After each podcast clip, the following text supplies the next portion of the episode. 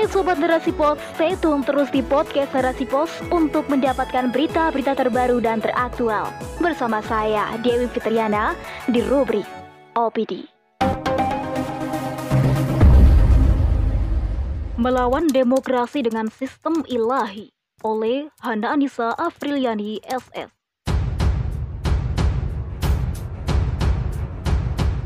Politik adalah seni lembut untuk mendapatkan suara dari orang miskin dan dana kampanye dari orang kaya, dengan berjanji untuk melindungi satu sama lain. Perkataan seorang penulis dan aktivis sosialis keturunan Jerman yang tinggal di Amerika itu tampaknya memang mewakili apa yang terjadi di dunia perpolitikan hari ini. Ya, demikianlah potret politik ala sistem demokrasi yang dapat kita saksikan hari ini. Suara rakyat yang notabene sebagian besar dari kalangan jelata kerap dimanfaatkan untuk sekedar naik ke kursi tahta.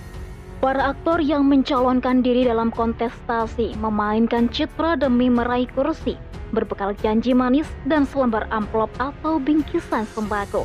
Mereka berlomba-lomba merebut hati rakyat. Begitulah kiprah demokrasi menjelang laga pemilihan. Para calon sibuk obrol janji demi menaikkan elektabilitas Sayangnya ketika jabatan sudah dalam gegaman, rakyat jelata justru kian papa. Ironi, janji demokrasi sekedar mimpi. Dalam Wikipedia disebutkan bahwa demokrasi adalah bentuk pemerintahan di mana keputusan-keputusan pemerintah yang penting secara langsung atau tidak langsung didasarkan pada kesepakatan mayoritas yang diberikan secara bebas dari masyarakat dewasa. Sedangkan menurut Abraham Lincoln, demokrasi adalah pemerintahan yang didasari oleh rakyat, yakni dari rakyat, oleh rakyat, dan untuk rakyat. Hal tersebut berjalan dengan arti demokrasi secara bebas, yakni demos yang berarti pemerintahan dan kratos yang berarti rakyat. Jadi, dari teorinya terlihat bahwa demokrasi sangat menjunjung tinggi rakyat. Namun, benarkah kenyataannya semanis teorinya? Ternyata jauh panggang dari api. Dalam kiprahnya, demokrasi justru menampilkan anomali. Indonesia sendiri sudah sejak awal meraih kemerdekaan mempraktikkan demokrasi dalam bernegara. Diawali dengan demokrasi parlementer pada periode 1945 hingga 1965. Kemudian berubah haluan menjadi demokrasi terpimpin selama periode 1959 sampai 1966, yakni pada masa Orde Lama.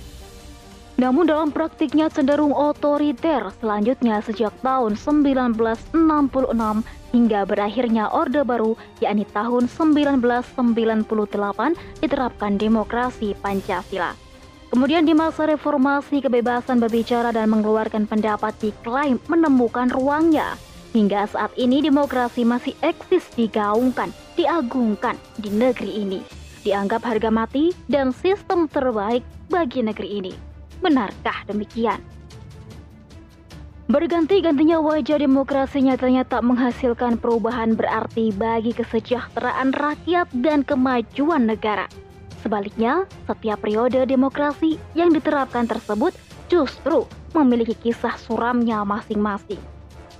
Misalnya, pada masa awal demokrasi justru banyak menimbulkan perpecahan politik. Di masa Orde Lama tak jauh beda. Di bawah naungan demokrasi terpimpin Presiden Soekarno membubarkan Dewan Perwakilan Rakyat atau DPR meski hal tersebut bukan wewenangnya dan menyimpang dari ketentuan undang-undang. Pun pada masa Orde Baru, praktik demokrasi diwarnai penyelewengan terhadap teori demokrasi itu sendiri seperti adanya dominasi peran militer, pengebirian peran dan fungsi partai politik.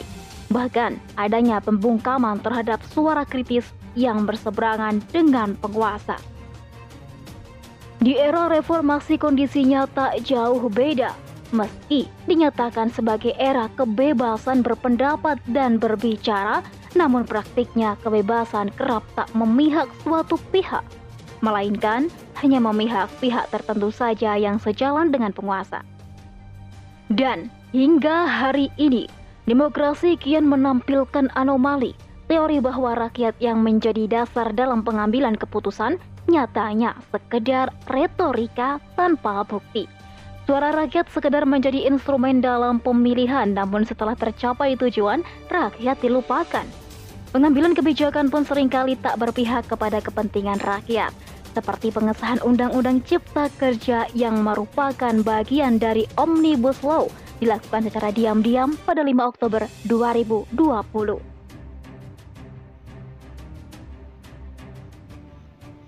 Adapun undang-undang tersebut memuat aturan seputar ekosistem investasi dan usaha, peningkatan kesejahteraan dan perlindungan pekerja dan lain-lain.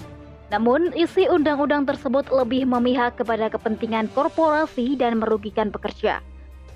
Maka, wajar jika berbagai penolakan bergulir dan permohonan uji formil pun masif diajukan. Hingga akhirnya Mahkamah Konstitusi menegaskan bahwa Undang-Undang Nomor 11 Tahun 2020 tentang Cipta Kerja cacat secara formil. Untuk itu MA mengatakan bahwa UU Cipta Kerja inkonstitusionalitas bersyarat. Meski begitu, hingga hari ini UU Cipta Kerja terus diberlakukan sesuai keputusan MA. Sungguh amat nyata bahwa demokrasi yang diterapkan saat ini tidak lagi murni bermakna pemerintahan rakyat, melainkan telah beralih pada pemerintah yang terafiliasi dengan perusahaan alias korporatoraksi. Ya, negara berselingkuh dari rakyatnya sendiri dengan para kapitalis pemilik korporasi. Akibatnya rakyat di nomor dua kan sementara korporat menjadi pihak yang difasilitasi kepentingannya. Salah satu contoh nyata yang dipertontonkan adalah tatkala penguasa menjerat hidup rakyat dengan aneka pungutan pajak di berbagai bidang. Bahkan sejak 1 April 2020 lalu, pajak pertambahan nilai atau PPN resmi dinaikkan dari 10% menjadi 11% berdasarkan amanat Undang-Undang Nomor 7 Tahun 2021 Pasal 7 tentang harmonisasi peraturan perpajakan. Di sisi lain, para konglomerat dianak emaskan lewat adanya kebijakan teks amnesti, yakni pengampunan pajak terutang tanpa dikenai denda administrasi, melainkan hanya dengan mengungkapkan harta dan membayar uang tebusan. Hal tersebut berdasarkan Undang-Undang Nomor 11 Tahun 2016 tentang pengampunan pajak. Pajak memang dijadikan salah satu sumber pemasukan kas negara dalam sistem hari ini. Betapa tidak, APBN terbebani untuk membayar cicilan utang ribawi yang jumlahnya telah mencapai 7.163,12 triliun per Juli 2022.